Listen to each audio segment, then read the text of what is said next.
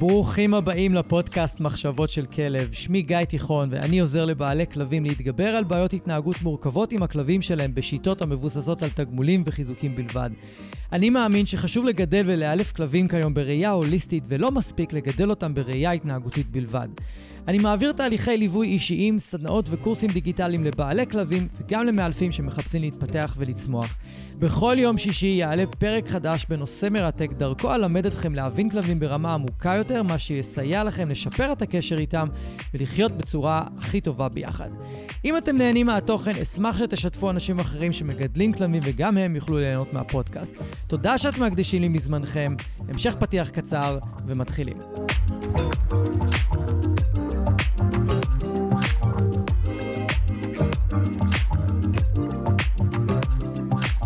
אהלן וברוכים הבאים לעוד פרק. השבוע ביקשתי מכם לכתוב לי בסטורי על מה הייתם רוצים שאני אדבר בפודקאסט, ואחד הנושאים שעלו, ואני חושב שהוא גם מאוד מעניין, הוא סוגי חיזוקים. בעצם, איך אנחנו מחליטים מהו חיזוק עבור הכלב, ואיך אנחנו מדרגים את החיזוקים, והאם יכול להיות חיזוק שהוא לא חיזוק בסיטואציה אחת, אבל הוא כן יהיה חיזוק בסיטואציה אחרת, למשל ליטופים או מגע, יכול באמת להיות משהו כזה. אני ארחיב על העניין הזה בהמשך. אז הפרק היום יעסוק בסוגי חיזוקים, ואנחנו הולכים להיכנס לעומק של הנושא הזה כדי לעזור לכם להכיר את סוגי החיזוקים שעובדים על הכלבים שלכם בצורה שהיא יותר טובה. לפני שאני נכנס לזה, אני יודע שיש הרבה מאלפים שעוקבים אחריי, אז אני רק רוצה בדקה אחת רגע לציין ולהגיד שאני ומני מאייר, מני התארח כאן בפודקאסט בשני פרקים, אנחנו פותחים מחזור חדש של מועדון המאלפים. זהו קורס שמיועד למאלפי כלבים שהם פורס פרי ושרוצים להעמיק ולהתעמק בפתרון וטיפול של בעיות התנהגות משתנות. זהו קורס שממש עוזר למאלפי כלבים להבין איך לבנות תהליכים ואיך להרכיב את הפאזל הזה שנקרא תהליך התנהגותי, ואיך לעבוד עם האנשים שמגדלים את הכלבים. אז אם זה מעניין אתכם ואתם רוצים לשמוע פרטים, פשוט תשלחו לי הודעה, תיצרו איתי קשר, ואנחנו נתאם שיחה כמובן. אז יאללה, בואו נצלול לתוך הפרק שלנו. אז קודם כל, מהו חיזוק בכלל? הרבה אנשים מתבלבלים במונח הזה, ובואו נעשה רגע סדר. אז קודם כל, חיזוק הוא כל גורם שיגביר את הסיכוי להתנהגות לחזור על עצמה. זאת אומרת שכדי שיתקיים חיזוק, ההתנהגות חייבת להתגבר. זאת אומרת שאם אני, סתם כדוגמה הפוכה, אם אני אתן לכלב שלי חטיף, והוא לא יעשה יותר... את ההתנהגות שעליה הוא קיבל את החטיף, נגיד לבוא אליי, אלא הוא בא פחות ופחות, אז החטיף הוא לא תגמול עבורו. זה בעצם לא מתקיים חיזוק, כי ההתנהגות לא מתגברת. זאת אומרת שכדי שיתקיים חיזוק, ההתנהגות חייבת להתגבר. זאת אומרת, הכלב צריך לעשות אותה בתדירות יותר גבוהה, ושהסיכוי שהוא יעשה אותה אה, יותר עולה. עכשיו, דבר נורא חשוב להבין על חיזוקים. חיזוק הוא בעיני המקבל. אני לא מחליט מהו חיזוק עבור הכלב, רק הוא מחליט. יוצא לי לפגוש ולעבוד עם אנשים שאומרים לי, כן, ניסיתי חיזוקים וזה לא עובד, הכלב לא מגיב אליהם. וזה נורא מצחיק, כי לפעמים אני פשוט בא עם חטיפים יותר חזקים, שכן מהווים חיזוק עבור הכלב, והוא כן משתף פעולה, והוא כן עושה את מה שאנחנו מבקשים ממנו. אז אנחנו נגיע לזה בהמשך הפרק, של איך אנחנו מספגים, מסווגים את החיזוקים, אבל חשוב נורא, נורא להבין, קודם כל, חיזוק הוא בעיני המקבל. אני לא מחליט מהו חיזוק עבור הכלב שלי. בגלל זה אני חוזר על המשפט הזה שוב. איך אני בודק אם זה חיזוק? אני נותן לכלב שלי משהו שאני חושב שיהווה עבורו חיזוק, ואני בודק אם הוא מוכן לעשות את ההתנהגות יותר בתמורה לאותו חיזוק. אז אם עכשיו ניקח דוגמה פשוטה, אני רוצה ללמד את הכלב שלי לשבת. נגיד אני מלמד אותו, מראה לו מה צריך לעשות ומתגמל אותו עם אה, כלשהי, אוקיי? איזושהי עוגייה פשוטה, לא משהו רציני. אני שם לב שהוא לוקח אותה בפעמים הראשונות, אבל אז לאט-לאט הוא לא כל כך רוצה לקחת אותה, והוא גם לא כל כך רוצה לשבת, וגם כשהוא מתיישב, אז הוא כזה לוקח אותה ב, בחצי כוח, או שלא לוקח אותה בכלל. ואז כשאני מבקש ממנו לשבת, הוא מתחיל להימנע ממני, הוא לא רוצה לשבת, הוא הולך לו ועושה משהו אחר. אני מבין שהחיזוק שנתתי לו אינו חיזוק עבור הכלב. אני חשבתי שזה חיזוק, אבל זה לא. אבל אם עכשיו אני אעשה את אותו הדבר, ואני אתן לכלב שלי חתיכת נקניק, או בשר, או משהו הרבה יותר חזק מזה, וכמות הפעמים שהוא מתיישב רק עולה, או שהוא אפילו מתיישב יותר מהר, ואני רואה אותו מאוד נלהב לקבל את החתיכת בשר, אז אני יודע, אוקיי, זה חיזוק. והרבה אנשים מתבלבלים בין חיזוק חלש לחיזוק בינוני לחיזוק חזק, ואנחנו נדבר על זה אה, לקראת הסוף, כי זה בעצם אחד ה... אחת הנקודות הכי הכי הכי חשובות כשמאמנים כלבים באמצעות אה, חיזוקים. עכשיו, כמו שחלקכם בטח יודעים ומכירים, יש שני סוגי חיזוקים. יש חיזוק חיובי ויש חיזוק שלילי.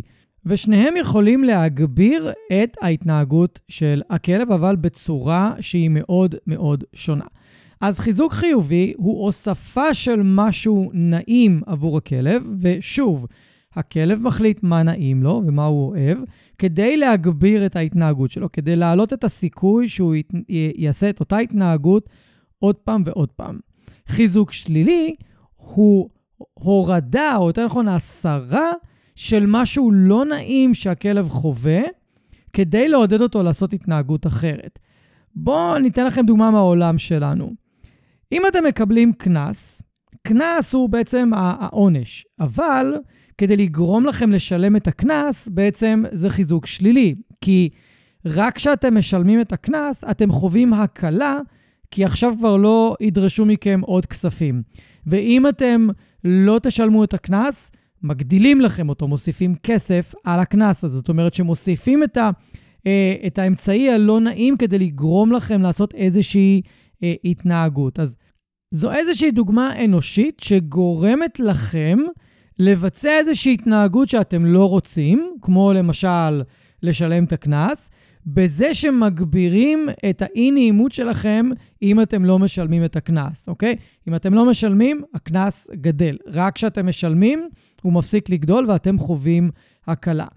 אצל כלבים, לצורך העניין, אחת הדוגמאות הכי בולטות לשימוש בחיזוק שלילי, שאני לא ממליץ ואני לא עושה, הן בלימוד של אליי והליכה ליד הרגל. למשל, אם עכשיו הכלב, אם אתם רוצים שהכלב ילך לידכם ליד הרגל, והוא אה, לא הולך ליד הרגל, הוא הולך במקום אחר, אתם מתחילים להשתמש ברצועה בצורה כזו שגורמת לו לאי-נעימות, אתם מושכים אותה בלי הפסקה, או מושכים פעם, עוד פעם ועוד פעם ועוד פעם ועוד פעם, נותנים לו תיקונים קטנים כאלה, עד שהוא נצמד ליד הרגל. רק כשהוא נצמד לרגל, התיקונים מפסיקים. ברמה העקרונית זה מאוד אפקטיבי. אבל אם אנחנו שנייה מתנתקים מלמידה אופרנטית בלבד, למידה אופרנטית היא באמצעות חיזוקים וענישה, ואני נכנס רגע גם ללמידה רגשית, אני בעצם מכניס כאן עוד המון אלמנטים מאוד שליליים לתהליך הלמידה ולחוויה של הכלב. כי אם כשהוא רחוק ממני, הוא מקבל מלא תיקונים עד שהוא קרוב אליי, אני מוריד לו את הביטחון בצורה מאוד משמעותית לחקור את הסביבה. אם יש משהו שמעלה ביטחון לכלב ומרגיע אותו, זה היכולת שלו לחקור את הסביבה. ואם יש לי כלב רגיש, ועכשיו הוא פתאום עזב לי את הרגל, או הלך לאיזה כיוון כלב, או לכיוון משהו אחר, אבל הוא רגיש, הוא רגיש לכל דבר ששמים לו על הגוף, הוא אולי ריאקטיבי אפילו לכלבים, ואני עכשיו מתחיל לעשות את התיקונים האלה שתיארתי בזמן שהוא יסתכל על הכלב, בזמן שהוא משך לכלב, הוא בקלות יכול לקשר את כל האי-נעימות הזאת ואת כל החוויה הלא נעימה לכלב עצמו ולא להתנהגות שהוא עשה, שזה להתרחק מאיתנו. זאת אומרת שיש פה המון המון ניואנסים מאוד מורכבים. ובהרבה מקרים, אפילו ברוב המקרים של מי שמשתמש בחיזוק שלילי, או אפילו בענישה חיובית, שזה גם שימוש באמצעים לא נעימים לכלב, לא, מס, לא שמים מספיק דגש על הלמידה הרגשית של הכלב ועל המניע הרגשי של הכלב, והאם אנחנו עושים כאן איזה שהם כישורים לא טובים שיכולים להתנקם בנו בהמשך. אז, אז אני אישית לא משתמש באמצעים האלה ובדרכים האלה, למרות שאני מודע ליעילות שלהן, במיוחד מהתקופה שלי כמאלף מסורתי. עכשיו, לפני שאנחנו נכנסים לסוגי חיזוקים, אנחנו צריכים לדבר רגע על מהו חיזוק ראשוני ומהו חיזוק משני. אז חיזוק אה, ראשוני זה חיזוק שהוא טבעי, אוקיי? זה משהו שהכלב בדרך כלל תמיד ייהנה לקבל אותו. ובדרך כלל מדובר על צרכים או משהו שעונה על איזשהו צורך קיומי ובסיסי של הכלב. לכן אוכל תמיד יהיה חיזוק אה, ראשוני עבור כלב. עכשיו, דברים אחרים שהם ברמה של צורך בסיסי כמו מים, אולי קרבה אה, פיזית, כי בכל זאת כלב זו חיה חברתית, שינה, אז אלה, אנחנו לא כך יכולים להשתמש בהם כחיזוקים ב- ביום-יום, לכן אנחנו בדרך כלל, כשמדברים על חיזוק ראשוני, כמעט תמיד נלך לאוכל. עכשיו, מי שחושב שחיזוק ראשוני הוא משחק, אז זה לא מדויק. חיז... משחק תמיד יהיה חיזוק משני. חיזוק משני זה חיזוק שהוא נלמד, אוקיי? מקשרים איזשהו גירוי ניטרלי, כמו צעצוע, לחיזוק ראשוני או לאיזושהי חוויה של הנאה שהכלב חווה כתוצאה מהדבר הזה. אז אם עכשיו אנחנו אה, לוקחים צעצוע וניקח גור, שלא יודע מה זה צעצועים, פעם ראשונה הוא פוגש צעצוע, בדרך כלל מה שגורים יעשו, הם ינשכו את זה, יזיזו את זה, הם ישחקו עם זה בעצמם. אז יכול להיות שעבור עצמם זה מהנה וזה כיף, אבל יש הבדל עצום בין הכלב שלי נהנה מצעצועים שהוא משחק עם עצמו, לבין שאני יכול עכשיו להשתמש במשחק איתו או בלתת לו צעצוע כדי לתגמל אותו על התנהגויות כלשהן. הרי אם אתם תלכו ברחוב עם הכלב שלכם, שאוהב לשחק עם עצמו בבית בצעצוע מאוד ספציפי, ועכשיו הוא עשה איזושהי התנהגות ממש טובה בחוץ ואתם תיתנו לו את הצעצוע, פשוט תיתנו לו אותו.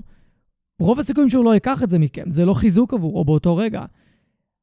החיזוק הזה, שהוא חיזוק משני של הצעצוע, הוא אך ורק בבית, ובתנאים מאוד מסוימים. תכף נדבר על זה גם.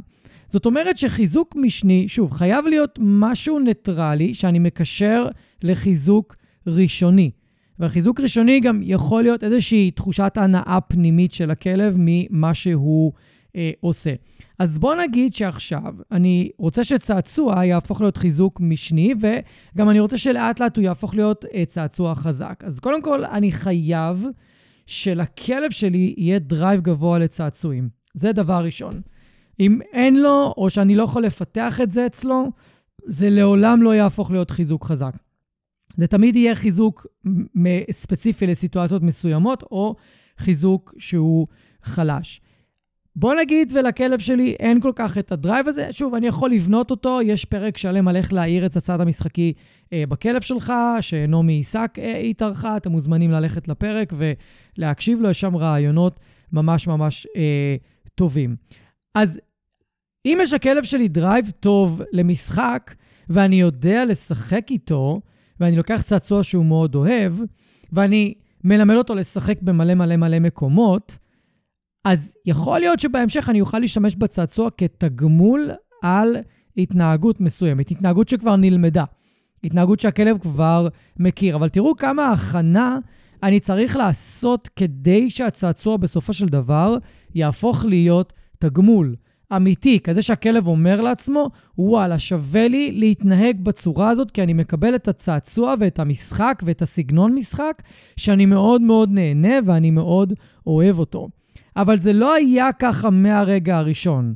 הייתם צריכים ללמד את הכלב קודם כל איך לשחק וליהנות מהמשחק, לוודא שהוא נהנה ממנו, ולוודא שאתם משחקים איתו בצורה שרק מגבירה את המוטיבציה שלו לשחק עוד ועוד. לכן זה שונה מחיזוק ראשוני, כי חיזוק ראשוני זה אוכל. אני לוקח חטיף, או שהכלב אוהב אותו או שלא. זהו, אני לא צריך ללמד אותו לאהוב את האוכל הזה. אם הכלב שלי לא אוהב את האוכל, זה לא טעים לו בפה, זה לא עושה לו טוב בגוף, הוא פשוט לא יאהב את זה, לא ייקח את זה, לא יאכל את זה, זה לא חיזוק.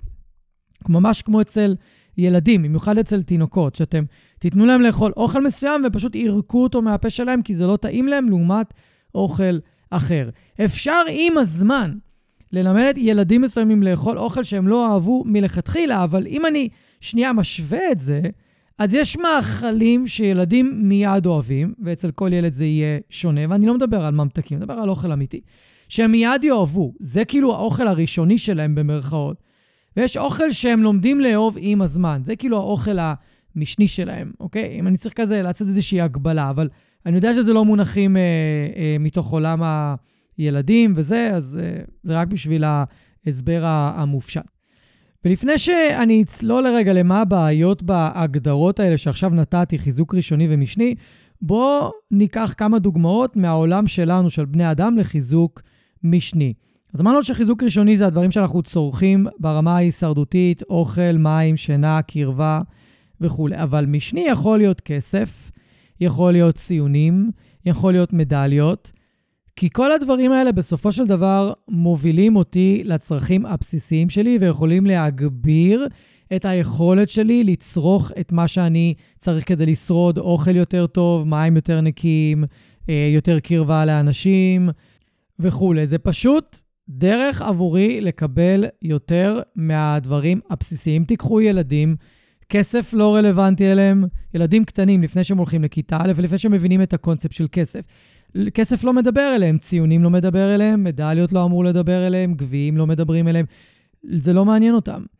מה שמהווה עבורם חיזוקים ראשונים זה מה שאמרנו קודם, אוכל, מים וכאלה. אז הרבה פעמים אפשר להקביל את העולם של כלבים לעולם של ילדים עד גיל שנתיים וחצי, שלוש, כי זה איך שאנחנו מתייחסים לכלבים ברמה הקוגניטיבית וברמה הרגשית, ולפעמים זה אה, עושה הרבה הרבה הרבה שכל. אז, אז אם אתם רוצים להפוך איזשהו גירוי ניטרלי, משהו שלכלב אין איזשהו רגש כלפיו או איזה עניין כלפיו, אתם רוצים להפוך אותו לחיזוק משני, אתם חייבים לקשר אותו לחיזוק ראשוני. אז בואו ניקח דוגמה. נגיד ואני רוצה ללמד את הכלב שלי שכלב טוב, זה אומר חיזוק חלש בהמשך, אוקיי? חיזוק משני. חיזוקים משניים תמיד יהיו חלשים. ומה שאני עושה זה מאוד פשוט. כל פעם שהכלב שלי עושה משהו שאני אוהב, אני אגיד לו, יופי, כלב טוב, ואחריו יגיע האוכל. לא במקביל, אחריו יגיע האוכל. ואני צריך להצמיד בין היופי כלב טוב לאוכל המון המון המון פעמים. מדובר על מאות פעמים. כשחקרו ובדקו חיזוקים משניים ואת האפקטיביות שלהם ואת ההשפעה שלהם וכמה כישורים לחיזוק ראשוני צריך לעשות, זאת אומרת, היופי כלב טוב לאוכל, גילו שצריך המון המון חזרות כדי שזה יהפוך להיות אה, חיזוק מש, משמעותי או חיזוק כלשהו עבור הכלב. ומה שעוד גילו, זה שאם נפסיק לקשר בין היופי כלב טוב לאוכל, הקישור בסופו של דבר יפחת וייחלש, ובסופו של דבר לא ייחשב יותר כחיזוק משני, זה יהפוך להיות כלום עבור הכלב, איזשהו רעש רקע או פשוט חוסר עניין. למה? כי זה לא חיזוק ראשוני. ולכן כשהרבה אנשים אומרים לי, כן, אני נותן לו חיזוק שאני מלטף אותו, או שאני אומר לו כלב טוב. אני מסביר שזה לא חיזוק, והרבה פעמים אני גם שואל אותם, וזה מספיק או שאתה צריך לעשות משהו אה, נוסף כדי שהכלב יישב? נגיד אמרת לו שב, והוא לא מתיישב, ואתה אומר שהחיזוקים שלו זה כלב טוב וליטוף. אתה צריך לעשות עוד משהו, או את צריכה לעשות עוד משהו כדי שהוא יישב? רוב האנשים אומרים לי שהם צריכים להחזיק את הרצועה ולהרים אותה למעלה כדי לסמן לכלב לשבת, או ללחוץ לו על, ה- על הטוסיק, או לסמן לו באיזושהי דרך שהוא צריך לשבת. זאת אומרת שהכלב לא יושב בגלל החיזוק המשני של הכלב טוב והליטוף. הוא יושב כדי, שתפס, כדי להימנע או להפסיק את האי-נעימות שנגרמת לו ממה שאתם עושים. אם אתם לוחצים לו על הטוסיק, דוחפים לו את הטוסיק למטה, מושכים את הרצועה למעלה, מתקרבים אליו בשפת גוף שהיא קצת יותר מאיימת ולא נעימה לו, אז הוא יודע שאם הוא יישב אתם תתרחקו ממנו ויהיה לו יותר space. אוקיי? אז כל מה שתיארתי עכשיו זה חיזוק שלילי, זה לא חיזוק אה, חיובי. אתם לא, אתם לא גרמתם לכלב לשבת כי ליטפתם אותו, או אמרתם לו כלב טוב. עשיתם איזושהי מניפולציה, אחרת. אתם רוצים לבדוק את זה, תבדקו את זה על הכלבים שלכם, זה מאוד פשוט אה, לבדוק את זה. הנה ניסוי למי שמפקפק בזה. מעכשיו, כל דבר שהכלב עושה, תגידו לו כלב טוב, וזהו. רק תגידו לו כלב טוב, או רק תנסו ללטף אותו, אל תשתמשו באוכל. במיוחד אם השתמשתם באוכל עד היום. תפסיקו להשתמש באוכל, תגידו לו רק כלב טוב ורק תלטפו אותו. תעשו את זה למשך חודש ותגידו לי אם רמת המשמעת של הכלב נשארת, משתפרת, או שהוא מתחיל לזייף במשמעת שלו בצורה מאוד משמעותית, הוא פחות בתשומת לב אליכם והוא פחות קשוב אליכם. אני מהמר שמה שיקרה זה האופציה השלישית כמעט בוודאות. בודדים הכלבים שחיזוק חברתי מהווה עבורם חיזוק מספיק חזק בשביל שהם ימשיכו את ההתנהגות שלהם וימשיכו להיות קשובים, למרות שהם לא מקבלים אוכל על ההתנהגות שלהם. וזה אומר שאתם לא יכולים לגרום להם בכוח לעשות את ההתנהגות. אתם לא יכולים להושיב אותם בכוח, לא להוריד אותם לארצה בכוח, לא להביא אותם אליכם בכוח. אפס, אתם לא יכולים, אתם מסתמכים אך ורק על ליטופים, אך ורק על כלב טוב, ואתם בודקים האם הכלב ממשיך להיות קשוב אליכם, או שעם הזמן הוא פשוט פחות קשוב אליכם. ואתם מוצאים את עצמכם צריכים לעשות כל מיני אה, דברים אחרים, כל מיני מניפולציות בשביל שהוא כן יהיה קשוב אליכם. עכשיו, יש לנו בעיה גם עם ההגדרות האלה של חיזוק ראשוני וחיזוק משני. כי אמרתי בתחילת הפרק שחיזוק הוא בעיני המקבל. זאת אומרת שאני לא יכול להחליט עבור הכלב שמגע הוא חיזוק או לא חיזוק, ולהגיד לו מילים יפות זה חיזוק או לא חיזוק. אני לא יכול, אני צריך כל הזמן לבדוק על הכלב, וגם יש תלות בסיטואציה. אז בואו ניתן פה כמה דוגמאות. אז קודם כל, מגע וליטופים זו הדוגמה הכי הכי הכי בולטת והכי משמעותית שאני יכול לתת, כי יש כלבים שמאוד אוהבים מגע, מאוד אוהבים ליטופים. גילי, לצורך העניין, הייתה כלבה חולת ליטופים, לא משנה באיזה מצב בבית, במשחק, בהכל כמעט. היא ממש אהבה שנוגעים בה ומלטפים אותה, היא אהבה להיות קרובה, הייתה יכולה לשכב עליי שעות, עד שלא יכולתי יותר uh, להרים את בית החזה שלי מרוב שהשרירים בריאות התעייפו, כי הייתה שוכבת לי על, ה, על הבטן ועל החזה. היא מבחינתה הייתה יכולה להיות ככה שעות, ימים, לא לזוז. ממש ככה. רוני, לעומתה, בדיוק הפוכה. הפוכה לחלוטין. פפו איפשהו באמצע. אז אבל, רגע, אבל, אם הייתי מנסה להשתמש במגע עם גילי כדי לתגמל אותה שהיא לא התפרצה על כלב, זה לא עבד. שם הליטוף לא היה חיזוק, וזה באמת הבעיה. כי עבור גילי הייתי יכול לבוא ולהגיד שחיזוק הוא סוג של חיזוק ראשוני, כי היא כל כך אהבה אותו, היא כל כך נמשכה אליו, זה היה מגנט בשבילה מכל בן אדם שהיא פגשה, שאני אומר, אוקיי, גילי ספציפית זאת כלבה שהיא מאוד מאוד מאוד נהנית ממגע, והוא ממש מתפקד ברמה של חיזוק ראשוני בהמון מצבים. אבל בטיולים ובחוץ מול כלבים שהיא מתנתקת מהם, זה לא מהווה חיזוק ראשוני, זה לא מהווה חיזוק בכלל. זה לפעמים אפילו היה יכול להפריע לה ולהציק לה. ואז יש כלבים כמו רוני, שלא משנה מה ואיך היא... מגע זה משהו שהיא נרתעת ממנו, כי היא עברה איזושהי התעללות, ומגע תמיד הלחיץ אותה, במיוחד באזורים מסוימים בגוף. לא הייתי יכול ללטף אותה בצורה שזה יהווה עבורה חיזוק. אם היא הייתה נהנית ממגע כל עוד היא רגועה ובאים אליה בשקט ובאים אליה רגועים, היא הייתה מאוד אוהבת, הייתה מתהפכת על הגב, היא הייתה נהנית מזה. אבל אני בחיים לא הייתי יכול להשתמש בליטוף עבור רוני כדי לעודד אותה לעשות התנהגויות מסוימות. אצל רוני זה היה אך ורק אוכל. תמיד עד היום אך ורק אוכל. גילי, לעומתה, שוב, בתוך הבית, אם הייתי אומר לה לשבת, היא הייתה מתיישבת, היא מתייחס אליה ומלטף אותה. זה אשכרה היה חיזוק בשבילה. ממש ככה. ואם היא הייתה באה ונשכבת בארץ על והייתי מלטף אותה ומתייחס אליה, והיא הייתה קצת מתהפכת על הגב ומקבלת ליטופים בבית, זה אשכרה היה חיזוק בשבילה. עבור רוני לא, רוני הייתה נרתעת מזה. רוני הייתה מיד קמה או מיד הולכת. אז זאת אומרת שכל כלב, אני ממש צריך לשים לב מהו החיזוק שלו ואיך הוא מגיב למה שאני רוצה לתת כחיזוק. גילי גם אהבה אוכל, גם אוכל היה מן הסתם חיזוק ראשוני מאוד מאוד חזק. אז אם אני מסכם שנייה את הנקודה הזאת על מגע, אני אבוא ואגיד שהוא מאוד מאוד אינדיבידואלי לכלב, ולצערי יוצא לי לפגוש המון מאלפים, או לשמוע לפחות את ההנחיות שלהם, שמגע הוא תמיד חיזוק לכלב. אם אני מלטף את הכלב שלי, זה תמיד חיזוק עבורו, וזה לא נכון. הרבה פעמים, בזמן שמאלפים כלב, במיוחד אם משתמשים בטכניקות שהן לא נעימות לו, בזמן שמלטפים אותו, תקשיבו טוב טוב למה שאני אומר עכשיו, בזמן שמלטפים אותו, הכלב יודע שלא יהיו תיקונים. ליטוף הוא לא חיזוק. ליטוף הופך להיות safety cue. זה אומר אות ביטחון שעכשיו אין תיקונים. ולכן הכלב נראה כאילו, זה, הוא נהנה מזה וזה כאילו חיזוק, אבל זה לא. תורידו את התיקונים ותשתמשו רק בליטופים ואתם תראו שהכלב הזה לא ממשיך לתפקד באותה מידה. ואני פגשתי המון המון המון כלבים כאלה. שליטוף היה עבורם safety cue, אות ביטחון, שלא הולך לקרות לכם כרגע שום דבר. זה כל מה שזה היה. אז אם יש לכם כלב שמאוד אוהב מגע, תבחנו את זה. תבחנו אה, כל מיני סיטואציות, בטיול, מול כלבים, מול אנשים, ברמזור, בבית, לפני שהוא מקבל את האוכל, בזמן שאתם משחקים איתו. תראו האם הוא נמנע מהמגע, או שהאם הוא מתמסר למגע, או שזה פשוט עובר לו מעל הראש. מתמסר למגע, יופי, זה יכול להיות חיזוק בסיטואציה הזאת.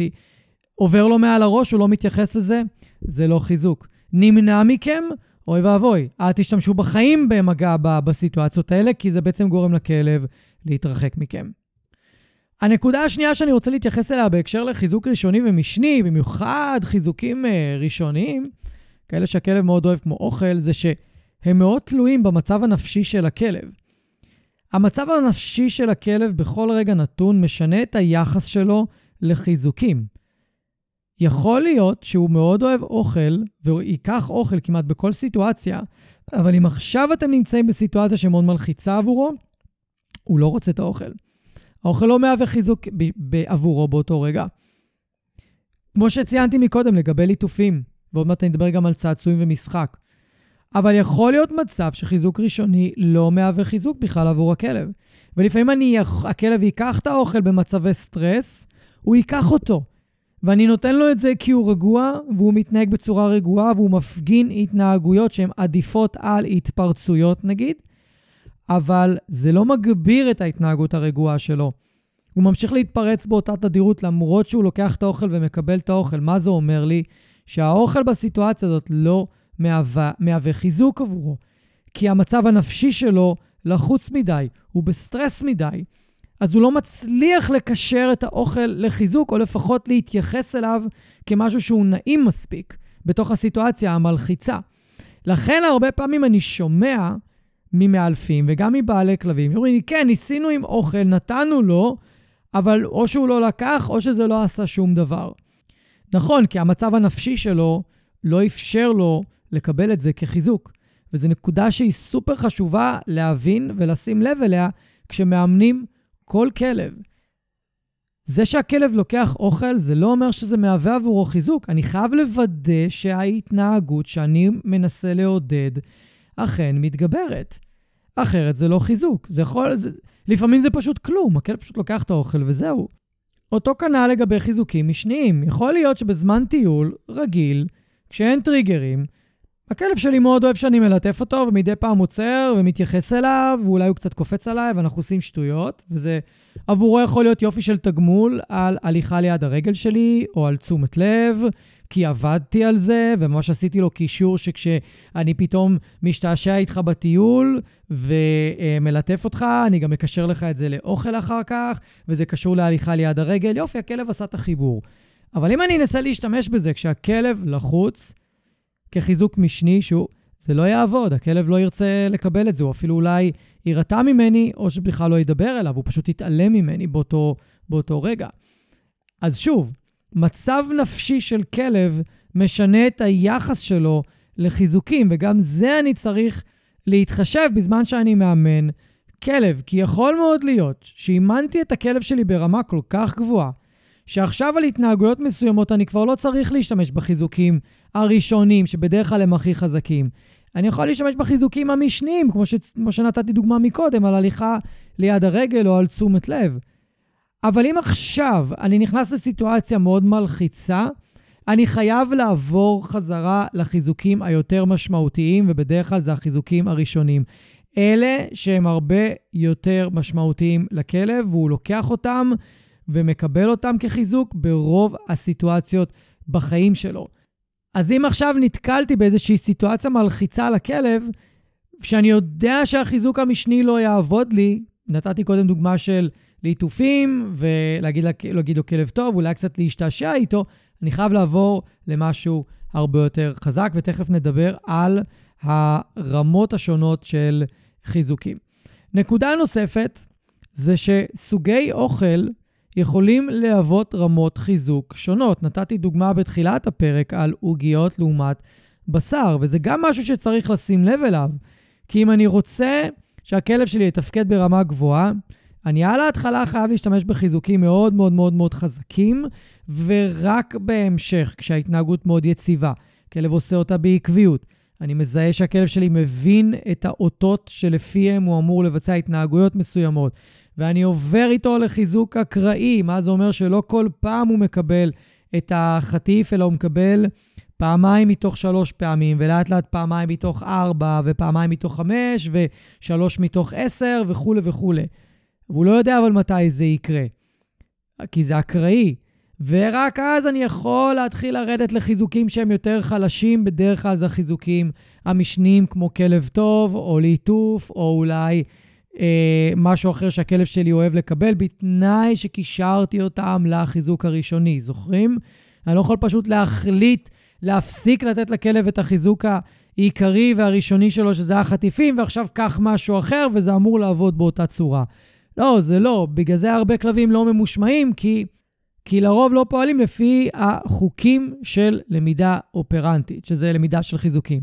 אגב, מי שרוצה או רוצה להקשיב לפרק שלם על תיאוריות למידה של חיזוקים וענישה, חפשו את הפרק הזה, הוא נקרא תיאוריות למידה עם נועה שפלר.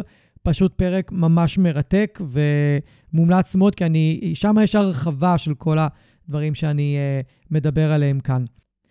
ובנקודה הזאת בפרק אני רוצה שוב לחזור על המשפט הכי חשוב שאתם צריכים לקחת איתכם מהפרק הזה.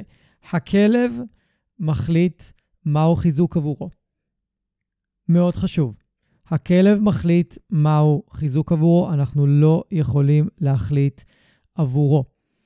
ובואו נדבר על רמות של חיזוקים. אז בדרך כלל יש לנו אה, שלוש רמות, אה, אפילו אפשר להגיד ארבע. בואו נגיד שיש לנו זהב, כסף וערד. ואם אתם רוצים, תחלקו את זה לחזק, בינוני, אה, חלש. אני אוסיף אפילו אה, רמה רביעית, שזה כאילו האולטרה, שזה משהו שהכלב פשוט משוגע עליו, וזה לא משהו שהייתי משתמש בו כל הזמן. זה נגיד חיזוק שצריך לשמור אותו לאירועים מיוחדים. עכשיו, רמות של חיזוק הן לא רק לפי כמה זה טעים לכלב, נגיד מבחינת חטיפים. זה לא רק כמה זה טעים לכלב, זה גם עניין של כמות. יכול להיות שחתיכת נקניקייה אחת תהיה אולי זהב, אבל אם עכשיו אני אתן לכלב כמה עוגיות שהוא מחשיב אותן כחלשות, זה יעלה את הערך שלהם לכסף או לזהב. כאילו, מחלש יעלה לבינוני או חזק. זה יכול לקרות. וחשוב מאוד לדרג ולעשות רשימה של חיזוקים לפי הרמות שלהם ולאיזה מצבים הם אה, מתאימים. עכשיו, מתי נשתמש בחז... בחטיפים החזקים, או יותר נכון בחיזוקים החזקים שהם זהב? בדרך כלל כשאנחנו רוצים לאמן את הכלב לדברים חדשים ולדברים שקשה לו להתמודד איתם, וכשאנחנו רוצים לקשר חוויה לא נעימה לחוויה נעימה. אם אני אנסה להשתמש בחיזוקים שהם בינוניים או חלשים לכל מה שאמרתי עכשיו, אני פשוט אקבל תוצאות אילוף לא טובות או גרועות במקרה הכי גרוע. למה? כי ברגע שמלמדים כלב התנהגות חדשה לגמרי, אני חייב להראות לו שזה סופר משתלם לו וכדאי לו לזרום איתי וכדאי לו לעשות את מה שאני אה, מלמד אותו. ואם אני רוצה אה, לקשר לו חוויה לא נעימה למשהו נעים, אני לא יכול לעשות את זה עם חיזוק שהוא בינוני או חלש, זה פשוט לא עובד. מבחינה רגשית, הכלב לא מקשר את זה למשהו, אה, למשהו טוב, למשהו נעים, כי זה לא נחשב עבורו לאיזשהו חיזוק חזק. מתי אני אשתמש בחיזוקים בינוניים בדרך כלל? אני אשתמש להתנהגויות שכבר לימדתי והן יציבות והכלב ממש טוב בהן, ו... אבל אנחנו עדיין בשלב של חיזוקים אקראיים, עדיין לא הגענו למצב שהכלב מבצע את זה ברמה מאוד גבוהה, שזה בדרך כלל רוב הכלבים. אז אני ארצה שתהיה לי את האפשרות לתגמל אותו, לא רק בחטיפים השווים, אני ארצה לתגמל, לתגמל אותו בעיקר בבינונים, בכסף, אבל מדי פעם אני אזרוק לו גם את הזהב. ככה אני כל הזמן שומר על, ה, על הערך של ההתנהגות. ככה כל הזמן אני אומר, אני אומר לו כזה ב, בשפה שהוא יכול להבין, של תקשיב, עכשיו אמנם אני נותן לך חטיפים פחות שווים, אבל מדי פעם אני אזרוק לך איזה משהו נורא, נורא חזק, אז כדאי לך להמשיך לעשות את ההתנהגות הזאת.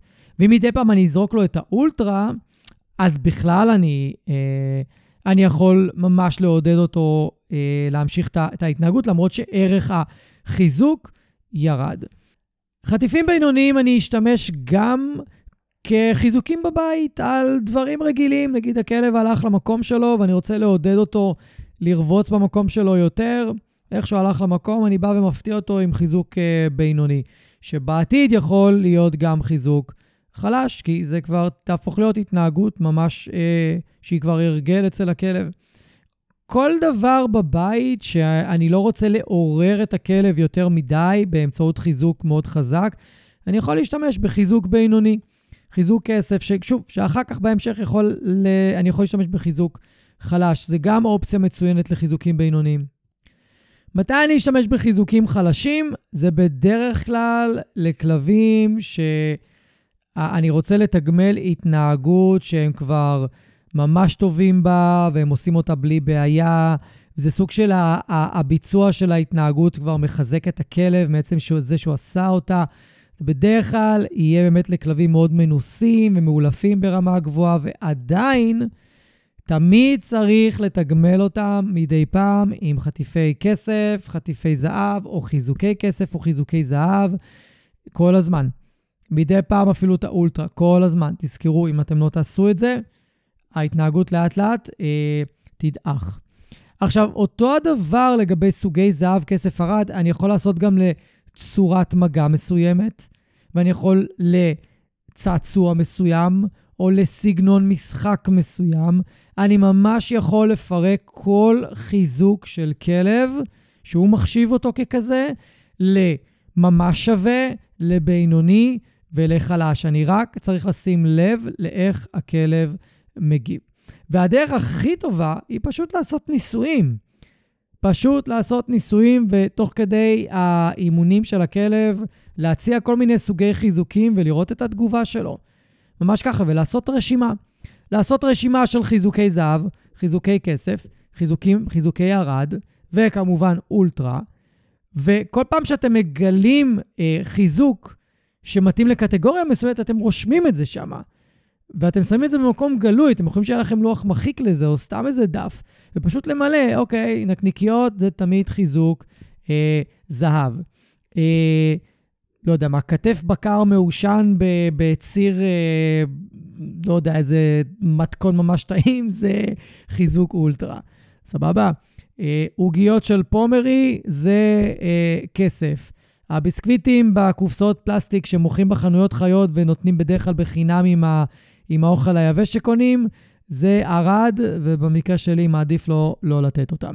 בואו ניתן דוגמה של צעצוע. אז לתת לכלב סתם איזה צעצוע גומי שהוא קצת משחק איתו לשנייה לבד ומעיף אותו, זה חיזוק חלש. להשתמש בחבל שהוא עבה וקשה לכלב לתפוס אותו, אבל הוא משחק קצת ועוזב, זה חיזוק אה, בינוני. להביא לכלב חכה שבקצה קשור סקיני, ואני מזיז את זה על הרצפה, והכלב שלי עכשיו מתחיל להשתגע ולרוץ אחרי זה ולנסות לתפוס את זה ולא מוותר עד שהוא תופס את זה, זה חיזוק זהב, אוקיי? ככה אני פחות או יותר אה, בודק אותם, ואני יכול לעשות את זה לכל דבר. עכשיו, לא אמרתי מקודם למה אני משתמש בחיזוקי אולטרה. אז בדרך כלל אני אשתמש בהם כי אני רוצה לתגבר התנהגות מסוימת. אני רוצה ממש להראות לכלב שגם אם אתה מקבל משהו מאוד שווה, יש גם חיזוק מעליו, אוקיי? ואני מדי פעם משתמש בו. ולסיטואציות מאוד בעייתיות. למשל, כלב שנוטה אה, להרים דברים ברחוב, או לסחוב לכם חפצים בבית ומאוד קשה למצוא חיזוק שהוא יסכים להחליף עבורו את מה שיש לו בפה. אז אני בדרך כלל אנסה למצוא חיזוק אולטרה, ואם אני אצא לטיול עם, ה, עם החטיפים האלה בכיס, בשקית, וזה לא החיזוק של הטיול, זה חיזוק למקרה ש... או למשל הכלב, אה, אני משחרר אותו ולפעמים הוא נוטה לו לחזור אליי, אז אני, יב... אני אראה לכלב שיש לי את החיזוק אולטרה בכיס, וזה יהיה בכיס, ואני אתגמל אותו מדי פעם שהוא חוזר אליי באופן מאוד מפתיע. ואז בעצם אני מעודד אותו מאוד לחזור אליי, אה, גם אם אני לא קורא לו. אז שם בדרך כלל אני אשתמש באולטרות האלה, כי הם תמיד עוזרים לתגבר את ההתנהגות. אז אם אני מסכם את הפרק הזה, אז קודם כל הגדרנו בצורה מאוד ברורה מהו חיזוק, ואז הגדרנו מהו חיזוק חיובי, ומהו חיזוק שלילי, ונתנו דוגמאות. ואז דיברנו על חיזוקים ראשוניים ומשניים, וגם נתנו שם דוגמאות. אתם תמיד רוצים לעבוד עם, הכלב, עם הכלבים שלכם, במיוחד בשלבים ראשונים, במיוחד בשנים הראשונות, במיוחד שמדובר על בעיות התנהגות מורכבות והתנהגויות שמאוד קשה לכלבים שלכם לבצע על בסיס יומיומי באופן עקבי, בחיזוקים ראשונים, שזה אוכל, שזה אוכל, שזה הדברים שהכלב ממש נהנה לקבל אותם. ואם יש לכם בורדר קולי, מלינוע, רועה גרמני, קאנה קורסו, בוקסר, כל הכלבים האלה שנורא נורא נורא אוהבים משחק, אז יכול להיות שהם יהפכו להיות חיזוק חיו, אה, ראשוני חיובי מאוד מהר בהתפתחות של הכלבים שלכם ותוכלו להשתמש בהם. אבל עדיין בשלב ראשוני, עד שתפתחו את הצעצועים, אתם תצטרכו את האוכל כחיזוק אה, עיקרי. ודיברנו על בעיות שבהגדרות האלה. אמרנו שמצב נפשי של כלב משנה את היחס שלו לחיזוקים. אמרנו שהיחס של כלב לכל דבר הוא שונה. למגע היחס שלו שונה. למשחק היחס של כל כלב הוא שונה. לחיזוק, לאוכל היחס הוא שונה. להמון דברים היחס של כל כלב הוא שונה.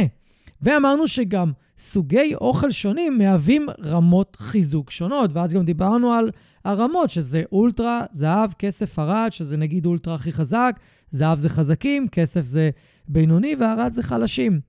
והמלצתי לכם לעשות רשימה, כדי שזה יהיה לכם ברור ולא תצטרכו לשלוף את זה מהזיכרון שלכם. אז זה הכל להיום, חברים. אני מקווה שנהנתם מהפרק וקיבלתם ממנו ערך. אם כן, יאללה, שתפו אותו עם עוד בעלי כלבים, עוד אנשים שיוכלו ליהנות ממנו ולהפיק ממנו אה, את המיטב. ואנחנו נתראה בפרקים הבאים. ביי ביי. אני רוצה להגיד לכם שוב, תודה רבה שהאזנתם. אם אהבתם ואם נהניתם, אז שתפו חברים, שתפו מכרים, בעלי כלבים, תעזרו לי להפיץ את הפודקאסט הזה, אני מאוד מאוד אשמח. ו... תעשו פולו, כדי שהאפליקציה האהובה שלכם תודיע לכם. יום שישי היום, יש עוד פרק בפודקאסט מחשבות של כלב, ואני אפתיע אתכם עם נושא חדש ופרק חדש. אז אני מקווה שנהניתם היום, היה לי מאוד כיף לארח אתכם. אנחנו נתראה עוד שבוע, תהיו טובים לכלבים שלכם, תהיו טובים לעצמכם, ושיהיה לכם אחלה של סוף שבוע.